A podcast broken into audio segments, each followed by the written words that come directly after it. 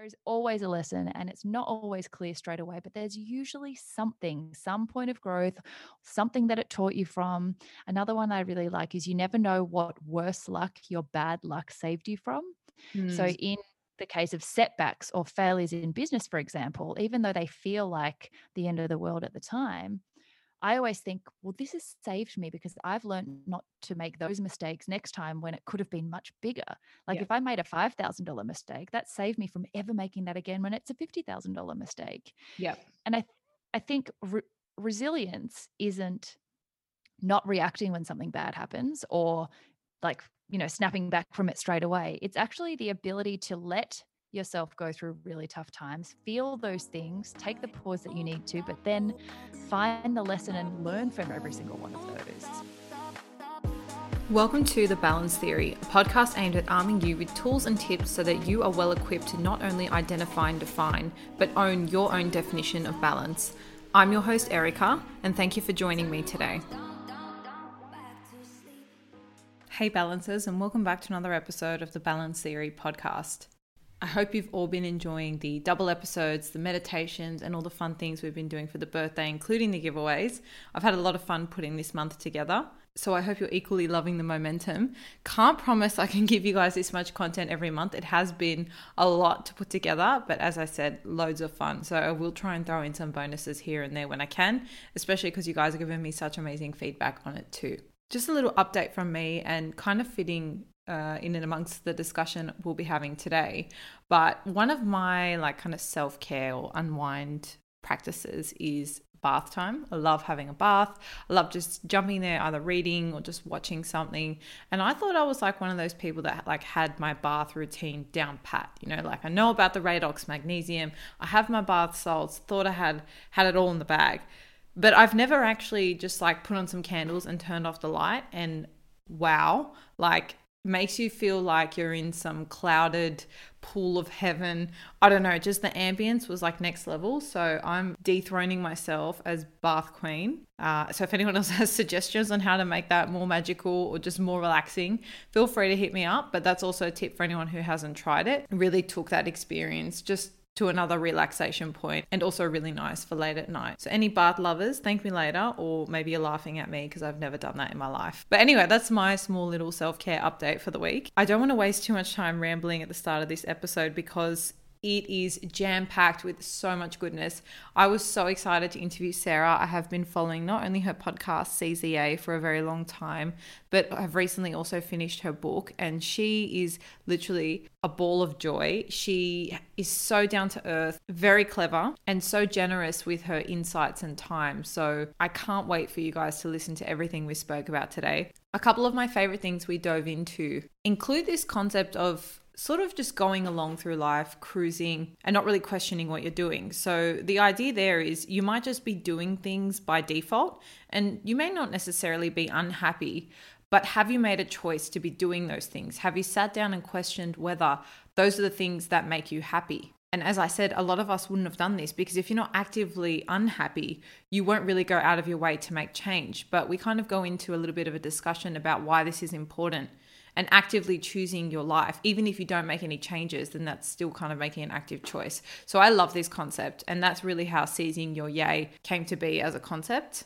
We also talk a lot about sliding doors moments or happy accidents, as she calls them, which really changed the trajectory of her life. So, for those of you who don't know, Sarah was a lawyer and she transitioned out into a business that also happened by accident. And then the podcast and so forth came as a byproduct of that. So, I love her story. It's very, very cool. I also threw a bit of a spanner at her and asked her how she seizes her nay. So, as you all know, when I talk about balance, it's about the bad days as much as it is the good days. And so, I always love asking the guests how they seize their nay, how they make the most of their bad days, or how they kind of approach those if they have a routine or if there's something they default to.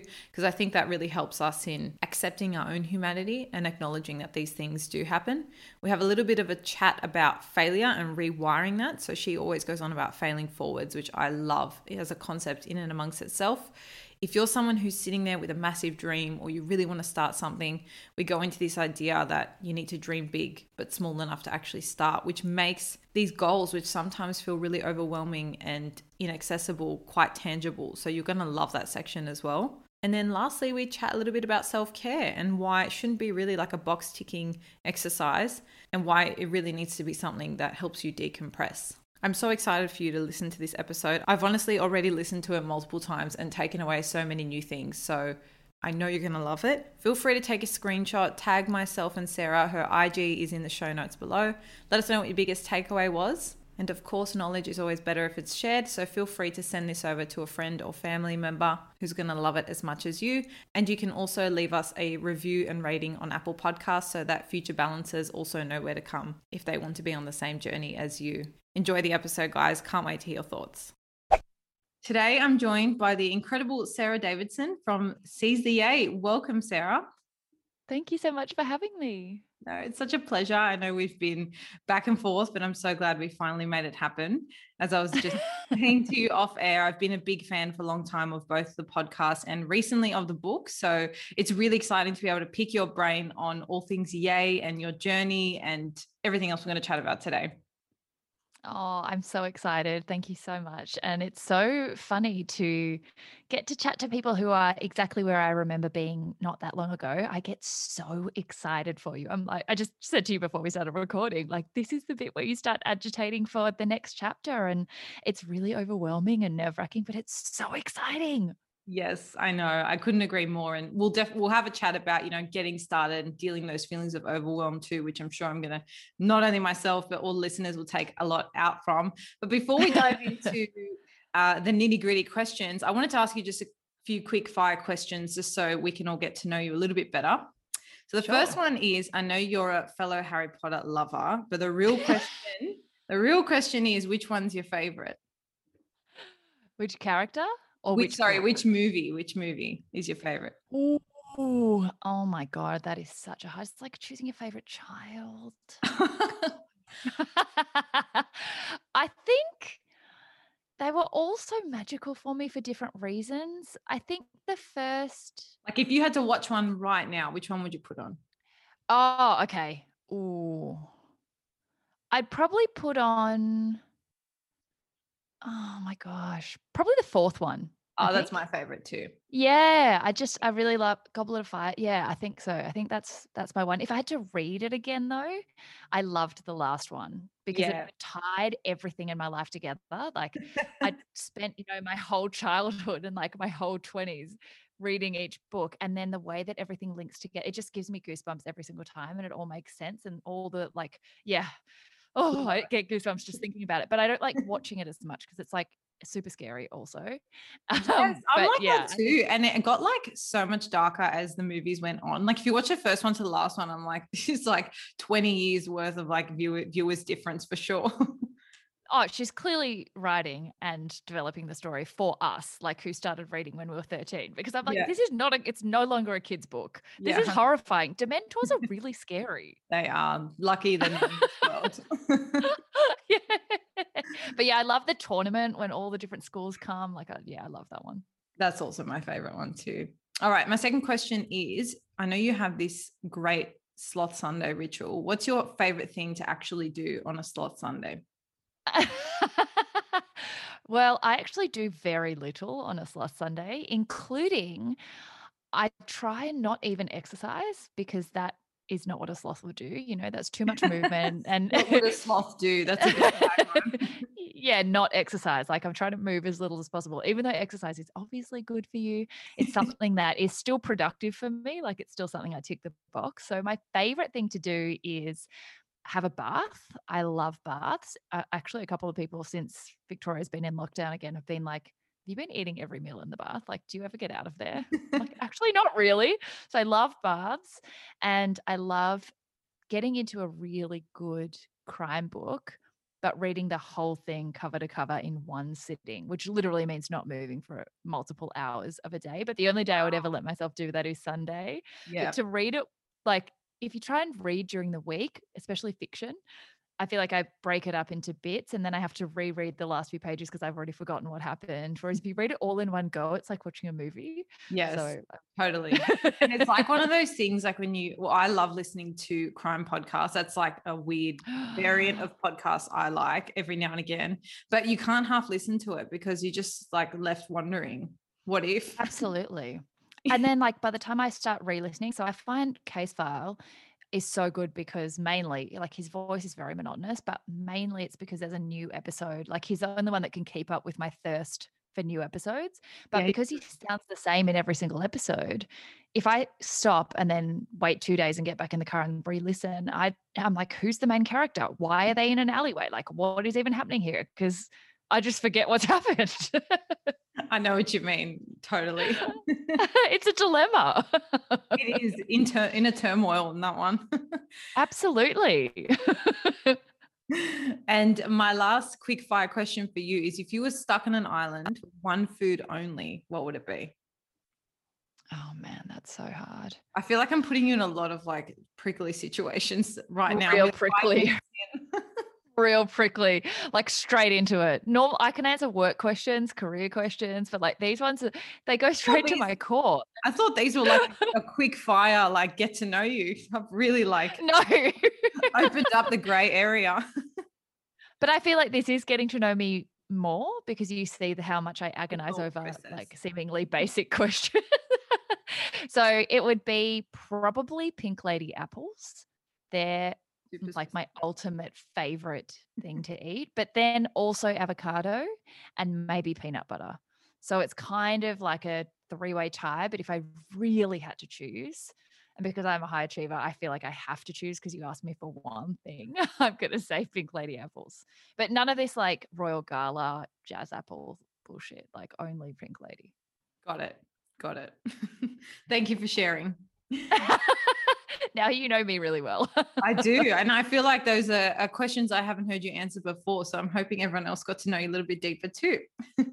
now Mm. on to, I guess, a little bit more of an in-depth dive into your story, your transition. I know we were just chatting a little bit off air how you, you know, sort of started in corporate. You were a lawyer, which is the same place that I'm in right now. And then you ventured out into your side biz and podcasting. So I'd love for you to share a little bit about that journey, uh, what it looked like and what was the catalyst for you to, you know, chop and change what you were doing with yourself.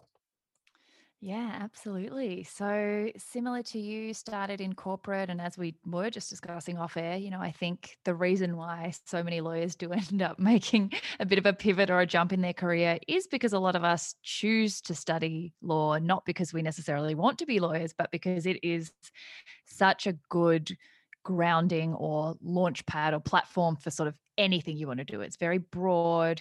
Uh, I always I think I it, really going all the way back to the very beginning. It, I c- it only makes sense if I explain right from the start. I was firstly adopted uh, from an orphanage in South Korea. Um, I have been here since I was six months old and have no traumatic memories or anything, but that has always left me with a very keen fascination in with sliding doors moments, um, and the fact that it could, you know, life could have been very different, uh, and also an intense gratitude for making the most of every opportunity. So all my life, I've been a fascinated by how different things could be, but for our, you know one or, or two small decisions, but b so keen to make the most of everything. And by that I mean all through school, all through uni, I always did everything. I was like, I can't waste my life here that I've been given in what I think is the luckiest country in the world. So I've always been what I call equal parts nerd burger and arty farty. I've always loved mm. academics. I cried in prep on the first day when we didn't get homework. I've loved maths and sciences and have that really science based kind of rational side of my brain.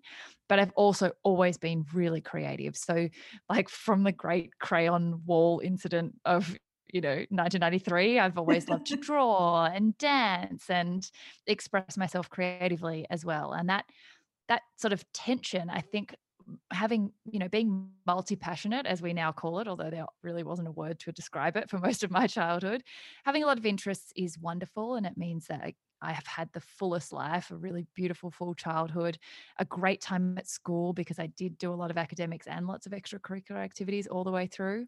But it means that when it comes to crunch time and you actually have to choose a career path, it's almost more difficult if you have more passions because I wasn't that kid that woke up and was like, I want to be a doctor. So my subject choices are clear. So my life path is clear. I was like, I love everything. I'm grateful for everything. I want to try everything. What career does that leave for me? And so I ended up in law as a process of elimination. I worked really hard in school to get a good score, not knowing what it was for. And then when I did get a good score, I didn't want to waste any of those points and I hated blood. So law was literally like the one broad, you know, broadly applicable, um, transferable skill based degree. Uh, and to kind of continue that those two sides of my personality. I did arts law so that law would satisfy the real intellectual stimulation side of me, and arts would allow me to continue with my languages and the humanities and and that kind of thing. Uh, and then again, by the time by the end of uni, I still hadn't really figured out what my unique uh, I, I see things as kind of a Venn diagram, what you love and what you're good at. And in the middle, where they cross over, is like where the magic happens. I still didn't know what that translated to in terms of a career. And like many of us, when I finished school, I didn't even know what careers even existed. I literally thought there was like doctor, teacher, lawyer, nurse, and that's it. To be fair, athlete, maybe. Like, yeah. To be fair, I feel like we do live in a society now where it's just careers like being created out of thin air. You know what I mean? Mm, which is why it's the most exciting time to be alive. Yeah.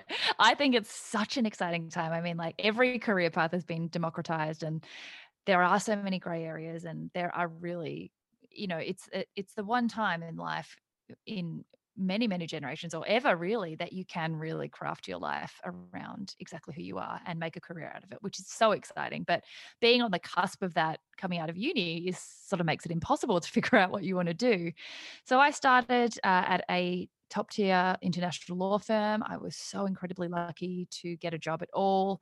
I'd just been through the GFC at the time that I was at uni. And so there was never ever a question of like, what I'm now so passionate about is, you know, obviously seizing your yay and separating joy from being busy and, and success from happiness and all that kind of thing. But I had never even indulged in those kind of thoughts about what I want to do versus what I should because I was just grateful to have a job at all. And I spent the first, again, um, you know, following on from that mentality of making the most of everything and leaving no stone unturned. I was just so grateful to be there that I was like, I am going to just make the most of this position. I'm going to learn from the incredibly intelligent people who were my bosses and senior associates. And everyone around me was just so smart. And it was such a wonderful place to start my career. So I was never actually unhappy as a corporate. And now, what I talk about so much is that I don't really worry about people who are actively mm. unhappy where they are. And if you are unhappy, you'll probably know it. Like if you're feeling really dissatisfied with where you are, you eventually get to a turning point where it all gets too much. You take control of the situation and you make a change because the discomfort is too great for you. Who I worry about is former me, the people who are so blinded by being grateful for where they are or who are get distracted by feeling successful or by ticking certain boxes or who get, you know, kind of swept up in what I call like the productivity hamster wheel, where everyone else is telling you you're so successful and you're doing a good job and you're ticking all these boxes and it's gratifying. It feels really good. If you're in that position and you're not unhappy, but you're not necessarily fulfilled either, but you're just blah, you could sit in that position for decades and never really know what you're missing out on. Because if you don't try anything else, you won't have a comparison to know that actually you're missing out on something that really does invigorate you. So I actually really enjoyed my three to four years that I spent there. I made the most of everything. I met so many people. I was in every club. Like, like I was that annoying, over enthusiastic person who started my own committee if there wasn't one that I wanted to join. I got to travel. And again, I learned from the most wonderful people. And it wasn't until a very, what I now refer to as a very happy accident and the second big sliding doors moment of my life that I got to see by contrast that actually what I thought was happiness was just coasting and just accepting sort of the status quo and that I was I was settling for good and missing out on great. But but for one small thing, which turned out to be a parasite in Africa of all things, I would never have known that. And that just gives me shivers to think if you're fine, you won't go looking for anything else. And I could have easily gone on for 10, 20, 30 years at my law firm and thought that I had a really amazing life. And I don't mean be ungrateful and don't appreciate what you have and always be looking for the next thing. But I think we're at risk of settling for things sometimes when they tick a lot of boxes that other people think are fancy. So what happened was I ended up in uh, Rwanda in Africa. My now husband, he likes to say he's never had a job. He's always run his own business, and uh, he has a creative agency that had supported a big charity, uh, the funds of which went to a school. So we got to visit the school as part of um, a sponsored trip. And two things happened there. The first was that I expected, particularly having been adopted and come from an orphanage, I expected just the gratitude to multiply for everything that we have in Australia and for everything they don't have over there, which was one conscious level of what I felt. But the subconscious thing that shocked me was that I actually saw more pure happiness on the children there playing with a leaf for 12 hours and being so enamored with nature and the, the you know they don't have dirt floors but they were just so joyful and the adults would break into song because they couldn't contain their happiness to see each other in their bodies. And yet back home we have everything but we're just so anxious about having more of that stuff. And for the first time i was like wait are happiness and success not the same thing? I, i'd never seen happiness without success as i understood it. So i was like these people don't have the prospects and opportunities and money and things and choices that we do but they're happier. What is that about? And the other thing i came home with was a gut parasite as i mentioned which um for the first five kilos was a great way to lose pounds. And then after that was not a very pleasant experience that led me to uh, being so out of touch with my health at the time. I was one of those corporates that was like up at five to go to spin. And then I ate a broccoli and then I'd work for 20 hours and have 10 coffees and was like, why aren't I feeling good? Like, I ate my broccoli. I don't understand I what, what this is, is about. I'm so confused. And then I just burnt myself into the ground, not paying attention to the fact that I'd lost 15 kilos, could barely get up. And uh, my body decided I wasn't learning my lesson. So it collapsed.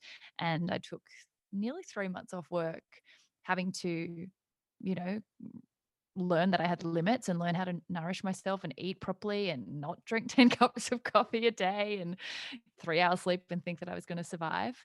And it was in that process that I was banned from coffee while I recovered because it was too much of a stimulant uh, for my adrenal system and discovered matcha powder, which was obviously the basis of the first business that started as a complete hobby and ended up turning into a business. And now that I look back, I mean, but for a string of events that I had very little control over and could never have planned or predicted, I would never have had the chance or to even have an idea to have a business. I wasn't looking to leave. I wasn't looking to be a business owner. But now that I'm here, all the dots line up mm. and make so much sense. But I think what I've become so passionate about is that if that, if my autopilot circuit that I had gotten on hadn't been broken, who would have broken it for me? Maybe no one and maybe not ever.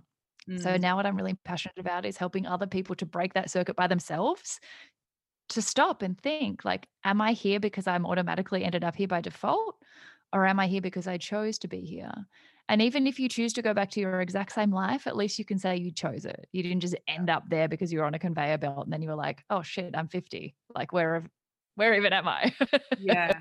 Yeah, no, I love that. And if we're looking at say like uh, someone's individual balance like it, it's a question of are you there for lack of considering other options or are you there because you're owning it and everything we do on the on the podcast is really about empowering people to own their own balance and whatever that looks like at different points in their life so i think that sitting down reflecting and asking yourself the question okay like what am i doing? Does that fulfill me or am i happy with that? Or is there something else i want to be doing? And being self-critical about your productivity hamster wheel or the things that you do as hobbies, the people you spend your time with is really key, like you said, to break the circuit and just to make sure that it's an active choice rather than a passive one.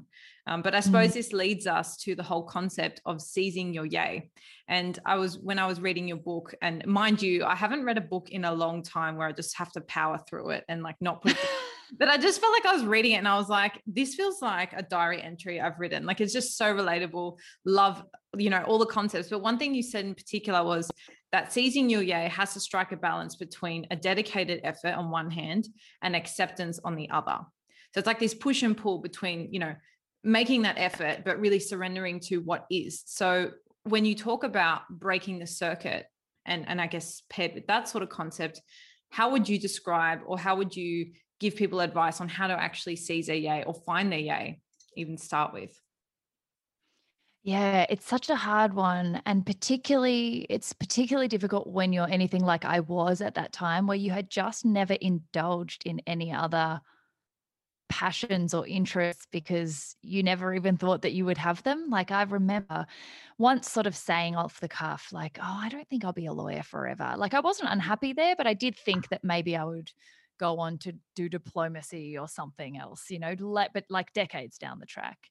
And someone said, "Oh, well, what would you do instead? Like, what are you passionate about?" And I I remember actually not being able to answer that question, mm. and thinking about that now. How can you not know what you like? It's like the most fundamental basic question about knowing yourself, but I was that detached from what did make me yay because, and not, it wasn't like because I was a terrible person or I hadn't done the work or whatever. It was literally just because I had only made decisions based on societal norms of success and based on stability and based on other, they are still basic human needs. We do need stability and certainty and we do need direction. And I also say, like, you know, when you're Same. saying, um, about the push and pull thing. Like the other thing is everything happens at the time that it's supposed to happen as well. And if I'd tried to start a business three years earlier, I wouldn't have had enough experience in the workforce in any role, let alone just as a lawyer, but I wouldn't have been, you know, I wouldn't have seen enough of the world. So I think looking back, the the best thing you can do if you don't know where you want to go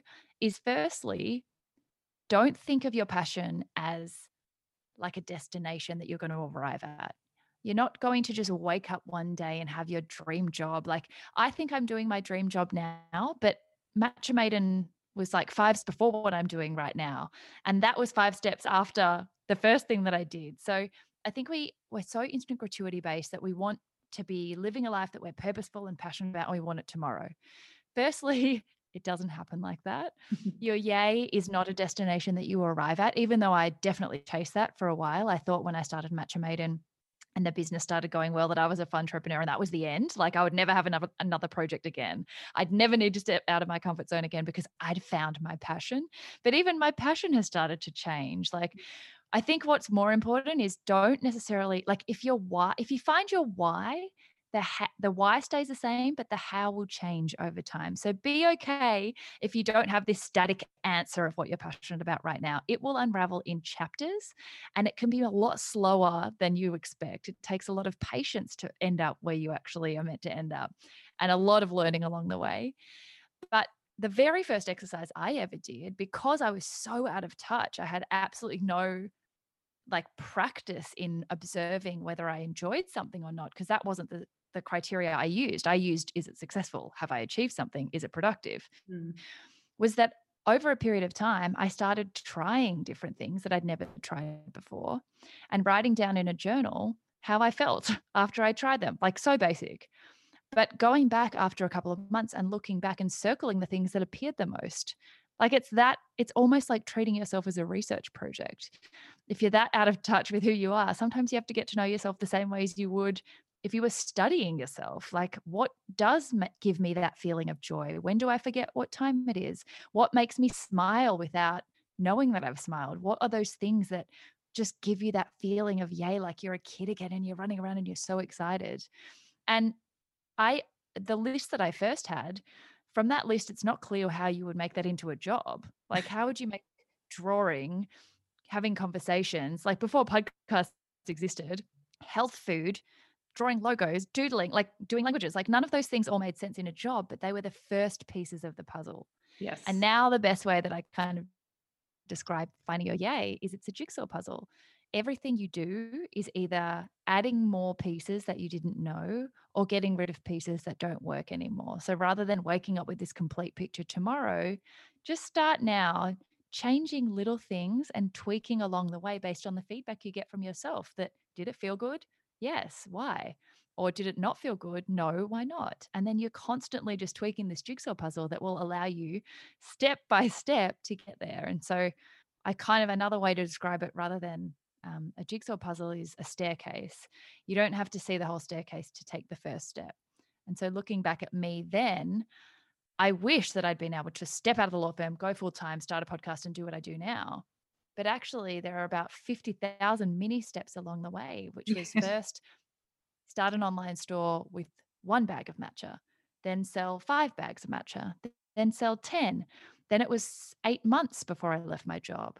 Then it was another year before we had a staff member, and another two years after that, you know, before we started to upscale and I took a wage. And then it was five years after that before I started the podcast. So everything does unravel in smaller steps than you think. And as long as you're taking baby steps, they're still moving you in the right direction. As long as you're mm-hmm. starting to be dictated more by what you love and what you're good at rather than what other people think that you should do, then I think you'll be taking steps in the right direction. I'm so inarticulate today. I think I I think I make sense. No, making, like, am I even saying what I mean? no, you're making beautiful sense. And actually, something you just said that really stood out to me, which I haven't actually thought about before. Rather than thinking, okay, what are the, all the things that light me up? Just start thinking about the why behind the things you enjoy, because that is honestly a constant. Like if I look at all the things that I'm doing that I enjoy, like the underlying why behind all of them is connecting and helping other people that's my why. So you know whether i'm cooking and that's you know for uh, for a bunch of people it, it, that's the same why but like you said you may not be able to directly have a job out of the things you enjoy but that doesn't necessarily mean it has to be a career. It can form part of your play which we'll go into a little bit later or form part of you know your enjoyment or your downtime or your self-care. So i really love that. And the other thing that stood out to me with the whole you know journaling and keeping a log i guess of how things are making you feel it's it's a lot like how you would if you had to keep a journal or diary of foods you're eating because things are upsetting your stomach literally you'll you'll notice straight away if things are making you feel good or bad and it doesn't feel weird to keep track of that. So i think we should mm. kind of normalize it and put it on the same level as that because you really are just reflecting on your body. You're just tuning in noticing how and i think people is another big one as well like the energy you get from people and situations. But absolutely and then that's when you can start adding more of the things that make you feel good or taking away the things that make you feel bad. And on that note, I did want to tie in and don't mean to butcher your phrase. Um, and apologies if you have used this already, but the concept of seizing your nay, because I feel like we talk about uh, balance, right? A lot of people would look at that and go, okay, that means you have to be like work life balance all the time. You have to be really cool, calm, collected, like have your shit together basically 24 7. But it's absolutely not the case. Balance is a combination, it's the ebbs and flows of life, it's all the ups and downs, and it's about navigating those waves of life. And so I think as much as we have to seize our yay, it's also about how we seize our nay. And I think really it's, those moments, the anti yay, if I can coin it that, the anti yay moments, because crappy days come and go. You know, like, I mean, you guys are in lockdown at the moment, and that comes in unexpected waves, and that kind of throws you off your course. So, in I guess what I want to ask you is how do you seize your nay? What are your kind of tactics or habits or things you turn to when you're not feeling you know the best because people may look at you and go oh spoon spoonful of sarah or yay you know podcast host she's always happy. But i think if we're always chasing this ideal of happiness we don't give ourselves permission to feel down and all those other emotions that you know we deem negative but really just are a part of life. Oh my gosh that's so so important. And i don't think there is any complete theory of happiness or fulfillment or purpose or joy or whatever you want to call it that can't account for how you are on the bad days and that they are going to come and there's always going to be challenges and there'll always be uncontrollable things that pop up in whatever form and kind of yeah rain on your parade or as i say are a nay to your yay. But i think uh, there's a couple of things that sprung to mind there are areas of our life that we can control and make choices in. And of course, there are areas that we can't. But there's already going to be enough challenge in life that comes your way that does throw you into turmoil or that does, you know, there are so many things that are going to happen that will be difficult that I think don't go out of your way to add more of those in the areas of your life that you can control. So obviously, if you have a choice, choose the things like life is too short and there is already enough shit out there that if in the areas of your life you can control, that is where you should be seizing your joy. That is where you shouldn't be living your life for someone else's values or someone else's skills or, you know, being bogged down by comparison or self-doubt or judgment or, or or living through other people's expectations or norms or whatever like that's where i think we should be seizing our yay. In the area that we can actually control our lives and control our choices that's where in food, in career, in everything. We're constantly, the, the details of other people's lives has never been more visible. And that's why we are so easily influenced by, oh, well, she's on keto and that made her look like that and feel like that. So it will work for me. Similarly, the same thing happens in happiness. Well, leaving her job and starting a business made her, her, happy. But I know people who left their job and hated running their own business because it distracted them enormously from their actual talent. Whereas in an employment structure, that makes them thrive because they don't have to worry about staff and insurance and accounting and all those things. So I think in the areas of life where you can control your choices, you have much more choice than you actually think. And it's on you to exercise that in the way that you know makes makes sense for you it's so much more simple than we we actually like we overcomplicate things so much but something someone said recently that really helped me was do more of what feels good and less of what doesn't and so, it's just so obvious like if something feels crappy just don't do it. If yeah. someone feels crappy just don't be around them. If something feels really good try and structure your life in a way that allows you to do more of that. But then there are always going to be things that you can't control and that is the area of the li- of your life where i think that surrender concept comes in. In the things you can control you want to push. You want to push and make good decisions and take active control over your circumstances rather than being passive and let, letting life happen to you in the areas you can't control a quote that really helps me is the 5 by 5 rule. If it's not going to matter in 5 years don't give it more than 5 minutes. That helps me let go of things that i can't control. But also just to remember like it's often in the negative times that that we can't choose and that we would obviously um, like to avoid if we could but if you look back at those real times of growth and transformation in your life it never came from when things are rosy no. it never came from when things turned out exactly as you planned them or as or if you you know achieve the dream or kick the goal that you wanted of course those times in life are wonderful and important but actually it's really the discomfort zone where we have our biggest growth and revelations and lessons because that's when you're not having things go your way and you are having to build resilience and get through some tough times. And so I almost have become a discomfort junkie where when things are going too smoothly, I, I worry I've become complacent. I mean, yeah. I don't want to go and, you know, I, I don't want to thrive off drama and like go and search for chaos. But if it does come my way, I think one thing that helps me get through it is firstly to let it happen to you and not to be that person that's like, I have to be happy all the time. My identity is yay. So therefore, like I have to suppress these emotions because you can't heal from something that you deny is happening to you. So always let yourself sit in feeling shit or feeling low or feeling tired or or jaded or whatever your negative emotions are they give richness to the positive emotions. If we were mm. happy all the time you wouldn't know that it was happy because it would feel Be no point of reference yeah. Yeah so let yourself feel that because you're feeling it for a reason and usually it's trying to tell you, you, you something. But then once it happens i think there's a point where you kind of draw a line in the sand and start to look for the lesson just a quick word from the sponsor of today's podcast. If you haven't paid any attention to the quality of your gym accessories or feel like the ones you have kill your vibe just a little, then this is for you. ESFit is a brand I've co founded with my best friend to bring all fitness lovers the confidence to sweat in style. I'm talking considered luxe fitness accessories, ranging from cotton bands that don't roll or dig to full size sweat towels that cover you from head to toe and actually don't take up all the space in your bag. The list goes on, but you can check it all out for yourself at esfit.com.au or on Instagram at esfit double underscore. And for all my beautiful balances, we're offering $15 off at the checkout when you use the code BALANCE there is always a lesson and it's not always clear straight away, but there's usually something, some point of growth, something that it taught you from. Another one I really like is you never know what worse luck your bad luck saved you from.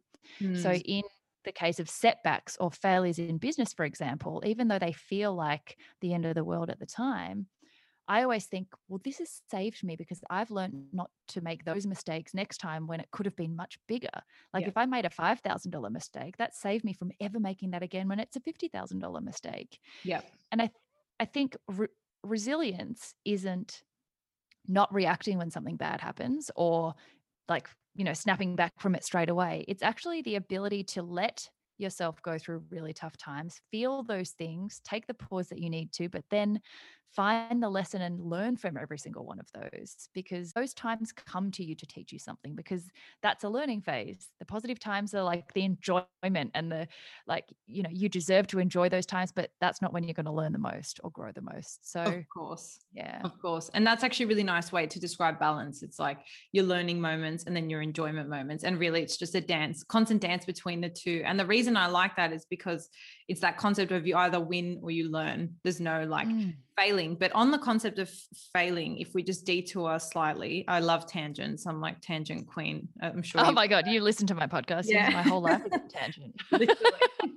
but um, I love this concept. And I know you mentioned in the book as well of like failing forward because it really is this idea that even if you fall, you're moving forward you're moving in you know like the right direction. It's always kind of mm. pushing you. Like i get this visual of like you being pushed into the direction you're supposed to go. So often at times it can feel like you know you're being slogged you're you're just like it's a really negative thing. But when you think about it long term exactly like what you just said now it's it's a lesson. But i just like the way you called it failing forward because it really is about like projecting into the future. And, and another analogy I, re- I really quite like is this idea of like a bow and arrow. And it's like before you can be slingshot, slingshot. Is that how you say in past tense? Does that make sense? Thought of that. Yeah, I know what you mean. yeah, to be slingshot into the future, uh, you need to be pulled back first, you know, like a bow and arrow. So I quite like that as well. Yeah. When you feel like you're failing or not progressing, it's almost like life's just preparing to thrust you forward. So I love that concept as well, failing forward. Totally. And I think we underestimate the power that the way you word things and categorize them in your mind actually has over the way your emotions respond to them. So just by tweaking that wording and every time you have a setback, thinking of it as going two steps backward uh, sorry one step backwards to take two steps forward or the other way around whatever it is if because i love that quote and i have it written everywhere talking about failing forwards it means that i always see it that way because I've conditioned my mind to see failure like I used to automatically put it in the shame, negative, avoid that at all costs category. But if you start to change the way you think about things and you think about a failure or a setback as an opportunity to project you forward and bigger and better than you were before, then it's almost like the painful part is made so much shorter because yes you still sit in the pain and embarrassment and awkwardness and and loss. Sometimes there is a loss of money or there is a consequence that's really uncomfortable but it lasts a lot less of yeah. you know it takes up a lot less of your life and your energy because very quickly your brain goes oh but remember this is failing forwards right? So all you have to do now is just move your brain to the forwards bit like when's that going to come? And i feel like that's why like sometimes i think i love quotes so much and i'm like oh that's really it's really juvenile and like kitsch of you to do that. But I realize so much of it is just how you word hmm. things around you and that that actually triggers in your mind the reaction that you're going to have. And the other thing you said about uh, those negative times that I forgot to mention that's really important is there are going to be times where you are resilient enough or you have the tools or you've practiced enough to go, oh, this is a failure, but I'm failing forwards all by yourself. And the more you practice that, the more your brain will be able to do it. But there are going to be other times where it is so consuming that you can't pull yourself out by yourself because we are in our own heads and it's totally natural and human to just get totally overcome and overwhelmed by certain negative days especially if there's a troll or a hater or something that is really quite nasty it's it, to take it personally is only human so on those days, it's okay to phone a friend. And in fact, if you don't, you're kind of depriving yourself of a really important tool. And I think, as, particularly as women, we tend to think, I should be a coper. I should be able to do this by myself. But no one who has ever been successful or lived a fulfilling life, even if the story is sometimes told as an individual story, no one has gotten there alone, ever. Mm. Ever. No one has gotten through self doubt, comparison, imposter syndrome, burnout, anything that's negative or a barrier to fulfillment and success. No one has ever done that without having a good network of people around them who, in the moment where you're like, I'm a failure, I'm not worthy, I can't do this, you call someone and they go, You can, you're amazing. You're just in your own head and let me get you out of it. Yeah. And so if you have five, you know, that quote, you're the sum of the five people that you spend the most time with. If you have five people around you who are going to go, yeah, you're right. Like it is a bit risky. Maybe you should just shut up shop. And there will be friends like that. If you call them, who what do you think is going to echo the most? The doubts. Yeah. Whereas if you call your mates who are like, yeah, you're going to do it, like screw the lot of them, you know, you're going to, that's going to echo. So I feel like craft your environment really carefully as well to surround yourself with the life that you are trying to emulate because there I love my corporate friends. I still have such good friends from my law days, but the same way that I started off very risk averse and certainty based, my job was to find everything that could go wrong and avoid it at all costs. So if I asked lawyers what their opinion was, they were going to think the exact same thing of, as I was. Oh, that's too risky. If I wanted to be told you should do the business, I had to talk to business owners. Like just be be sensible about who you go to for what advice. Yeah, and it just goes to show how important the people you choose to have close to you really, really is. Um, so, on this topic, you did mention a little bit about imposter syndrome, and I feel like that does crop up a lot, especially when we are in that discomfort zone when we're trying something for the first time, whether it's starting a new business project, hobby, um, even just you know joining a new sports team. It's that discomfort. It's it's that feeling of oh, you know, like is this really me? Is am i you know do i belong here? Those sorts of questions and self-doubt it does creep in.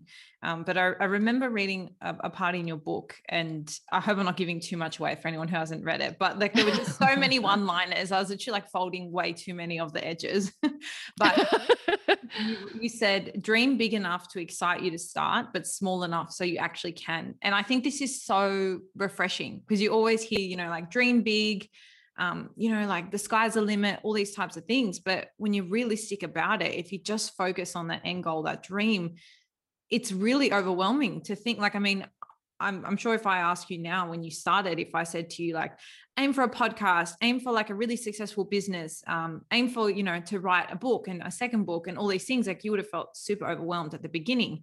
And so I think that piece, that second part, small enough so you actually can, or like it just creates this pragmatic part and makes it really, really tangible. So, I guess my question to you is Do you have any tips for anybody sitting in this zone where they have a dream or they have a vision or something or just a goal, but it just mm-hmm. feels that bit overwhelming? Yeah, I love that you mentioned that because that's probably my favorite part of the book because it that like forum was the first time I'd actually given a name to that philosophy. I'd never actually realized that that's what what I was doing, but I'd always wondered like why do I find it a lot easier than say some of my friends to just start random things? Like what is it? It's not that i'm any less afraid to look silly because i definitely care what other people think. Mm-hmm. it's not that i love being a beginner because i definitely am an a type who likes to overachieve. Like what is it? And i think it's that my brain it was just automatically dreaming big, but tempering that with like only compartmentalizing to just think about the immediate next step. And that's always been my coping mechanism. Like even when I clean, some people get paralyzed about cleaning because there's so much to do. I just focus on a corner. And yeah. then I moved out of the corner. Like I look back and I'm like, I've always done that. I didn't know that I was doing that. But it comes back to what I was saying at the very beginning in a less eloquent way. I feel like I don't have words today, but the mm. whole idea that, you know, you do think you have to you have to implement and live the dream right now. Like straight away, I need to have a scalable business that's in thousands and thousands of stockists and a podcast that has millions of downloads. But a, everyone starts from 0 mm. And B, if you tried to start that big thing at the beginning, you wouldn't have the skills, you wouldn't be the person you needed to. It would probably fall over because you you did start too big. So I just think there's so much value in going in small incremental steps that you can cope with because we are living in a world where you don't need a degree to start a business. You don't need a lot of capital. It's so accessible. It's such a democratized landscape, which is so exciting, which means you can wing it as you go and learn along the way. And in mm. fact, it's better to do that because the yeah. world moves so quickly that everything you do last year is already irrelevant and redundant. So even if you had spent 20 years getting it ready for launch, like by now, all of that information would be outdated anyway. Mm. So it's almost like I've gone from not having, I've gone from literally having a 50 year plan to embracing not having a five minute plan and to being okay that nothing's ever perfect because if it's perfect for today, it won't last tomorrow. So it's kind of flipping everything on its head that rather than needing every situation to be accounted for, all your brain and energy and mind needs to focus on is what is the next immediate thing that you can do. You yep. can physically only do one thing at a time anyway. So why are you wasting energy on the thing that's not going to matter until 10 months down the track? And by that time, we could be in COVID and it's irrelevant. You Yeah. know, I think Yeah.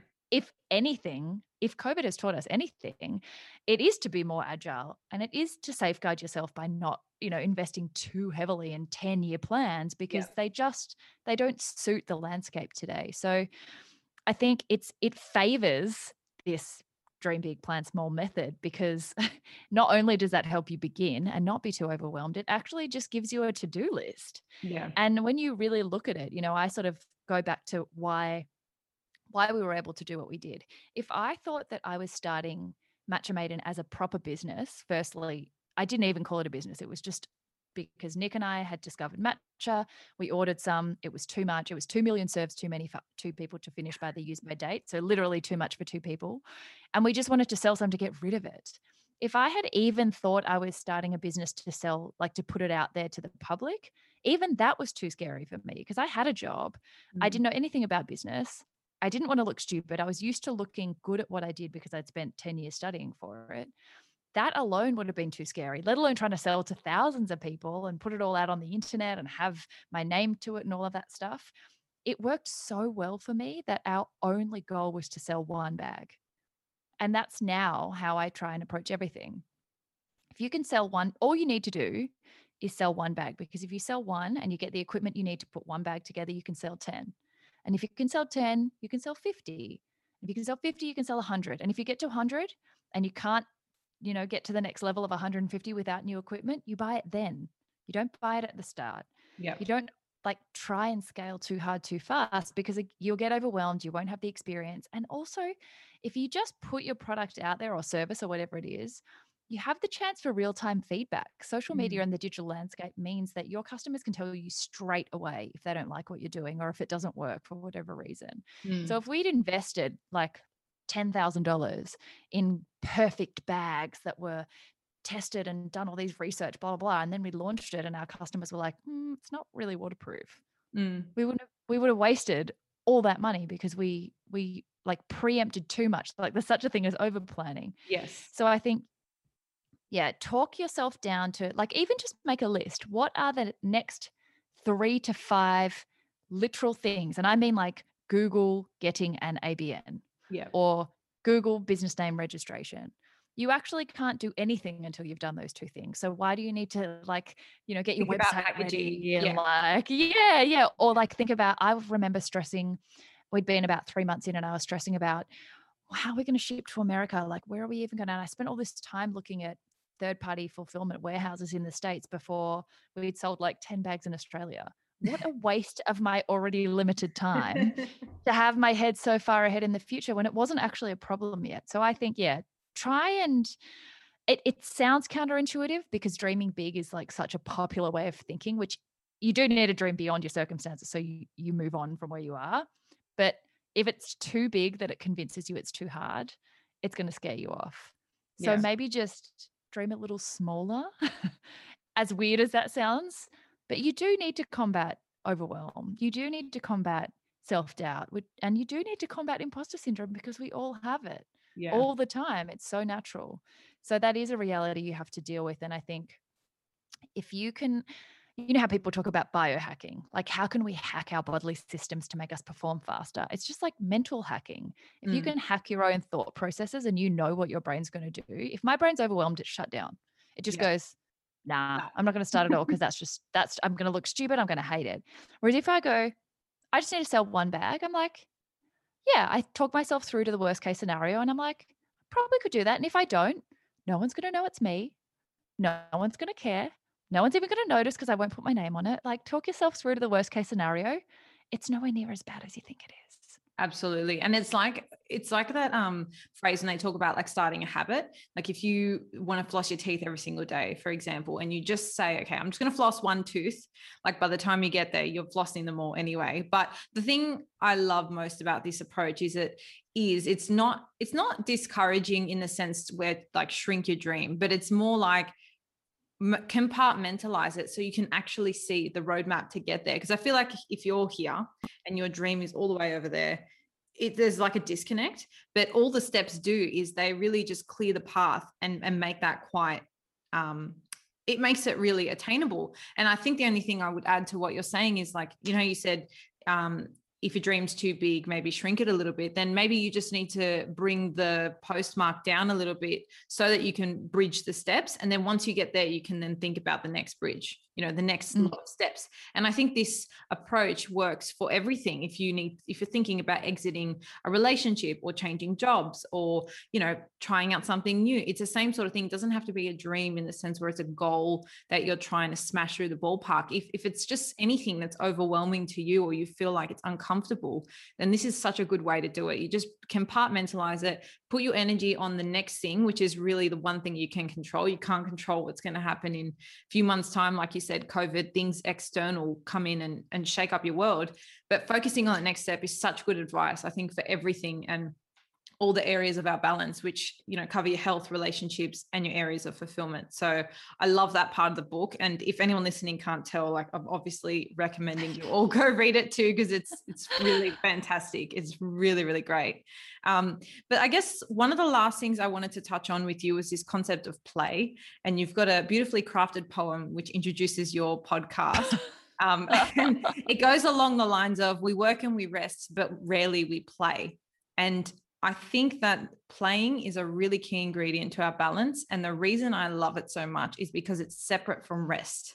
So I would love for you to sort of talk to that because I think a lot of people will categorize that all in one, especially in your traditional. So, a little bit of background like the reason I started the balance theory is because I felt quite dissatisfied with the whole work life balance formula. I felt like it pinned work and life as two things that are not you know they can't cross over and you have to be 50 50 in both. And you would know you know even from running your own business or from being in corporate most people spend majority of their time at work. So already that balance is totally unequal, right? And then people have all this pressure in their spare time to be these idyllic, like holistic human beings.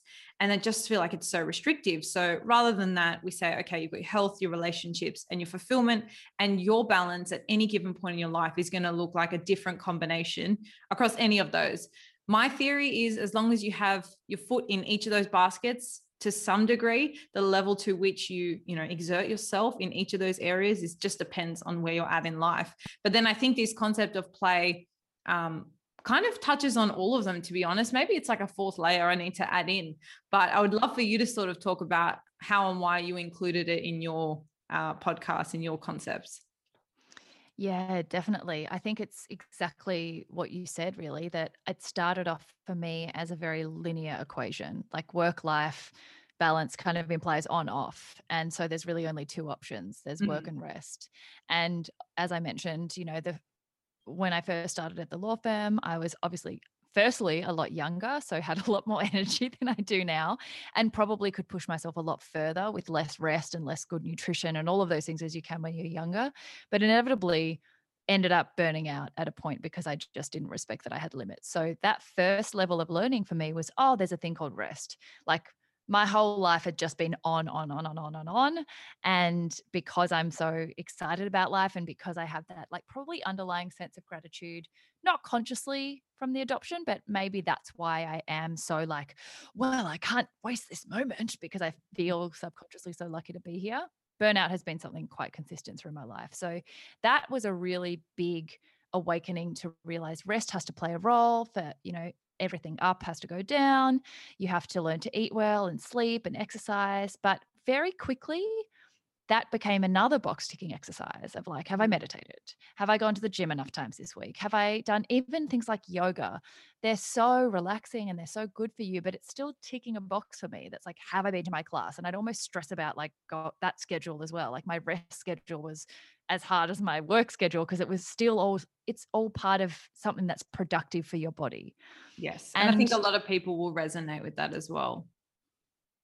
And what ended up happening was once I started uh, Matcha Maiden and it went incredibly well, you know, I I had I thought that was the entirety of seizing my yay. I thought I'd found my light, as I mentioned before. I thought I've stepped out of my comfort zone, pat myself on the back.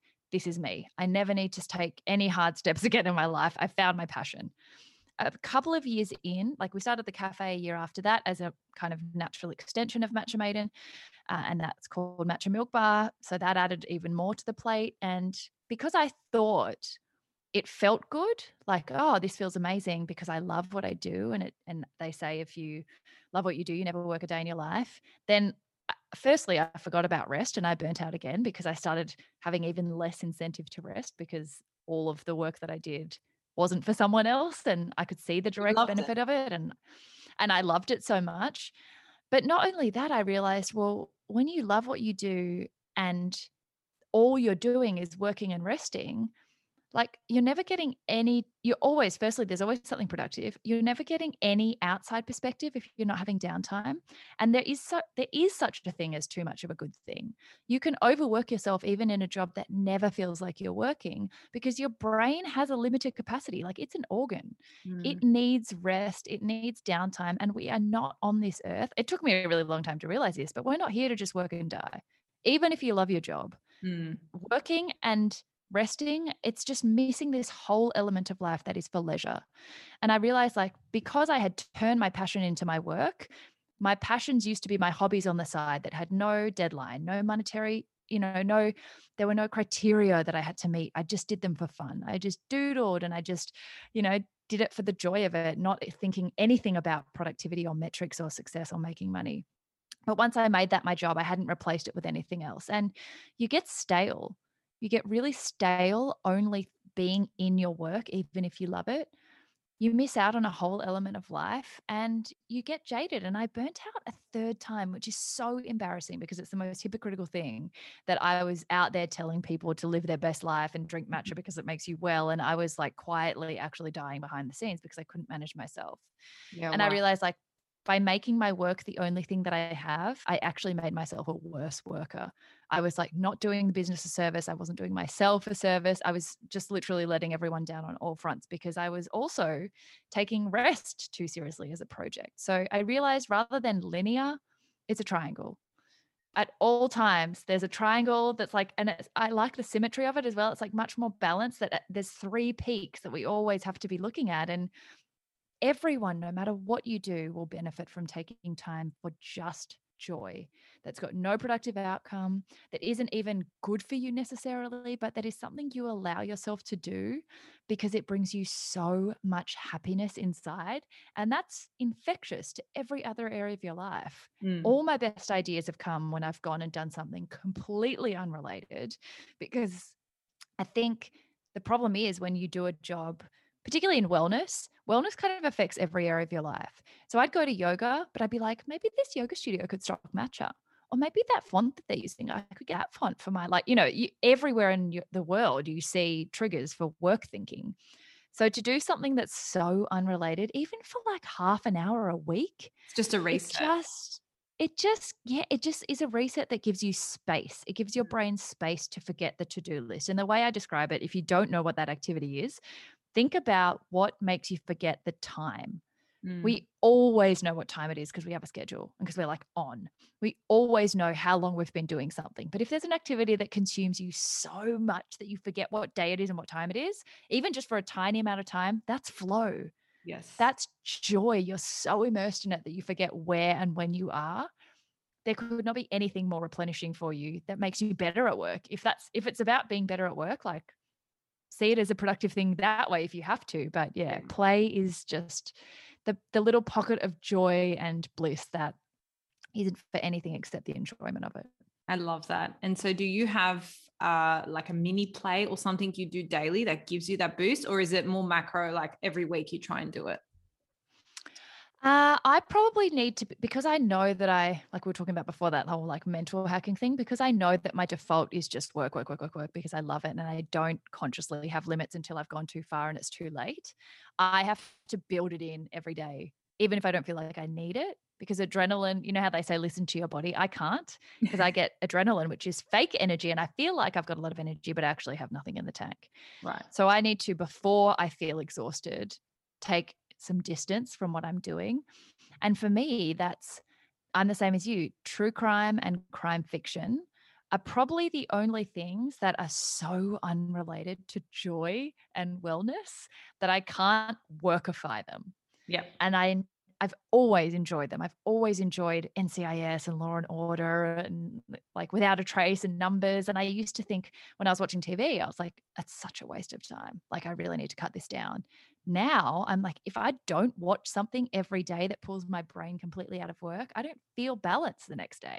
Yeah. I feel jaded. I don't feel ready to go back to work because I haven't done that exercise of decompression. It's just decompressing. Yeah. And you can't decompress from something while you're still doing it. So that is something for me that I either have to always have a new book or a new show and have at least like a half an hour per day and on the weekends more where I put my phone away. I don't know how long I've been reading or whatever. I just do it until I feel like I've done enough. And sometimes that's two in the morning if it's a really good book. if it's crime but, and we're going cover to cover. yeah, right.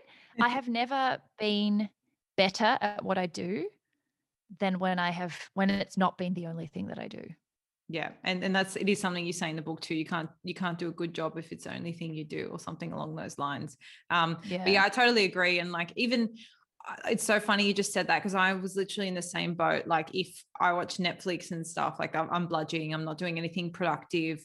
But now I like do it, and I'm like, oh, this is so refreshing. Like I just I don't have to be anywhere except here. And I also find that with cooking as well especially if mm-hmm. I'm like, I, I really enjoyed when Sydney was in, well, not that I enjoyed when Sydney was in lockdown, but it did give me the flexibility to just cook and without an agenda, without having to have people over, without having to be done by a certain time. So I totally love that. And I think it's a key ingredient to our balance. Absolutely. And something people should consciously try and, even if you can think of like a mini play, something you can do daily, whether it is having a bath or, you know, your half an hour podcast or your half an hour reading, whatever that looks like for you, just to distinguish between rest and work, you know, and all the other things that go on in your life.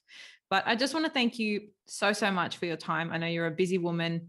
Um, and I, yeah, as I said, I've been a big fan for a long time. So it's been really, really nice chatting today. But if people want to connect with you a little bit more, I mean, I'll definitely pop links to the podcast in the show notes. But if they want to reach out to you or follow your ongoing journey, where's the best place they can do so? Oh, well, I live on the internet, so they can find me anywhere there. But I think Spoonful of Sarah is probably the best place because everything else is linked to there. Beautiful. Well, I'll pop a link to that. But thank you so much. I know everyone would have gotten a lot out of today. And I am strongly recommending to everyone, if you enjoyed today's chat, to go over and check out the book too. Thank you so much for having me. You're welcome. And that's love. a wrap for this week, Balancers. Thank you so much for tuning in. I hope you found this episode useful to some degree in either steering or determining your definition of balance today. As always, the biggest compliment for us is if you share this episode with someone who you feel might need it.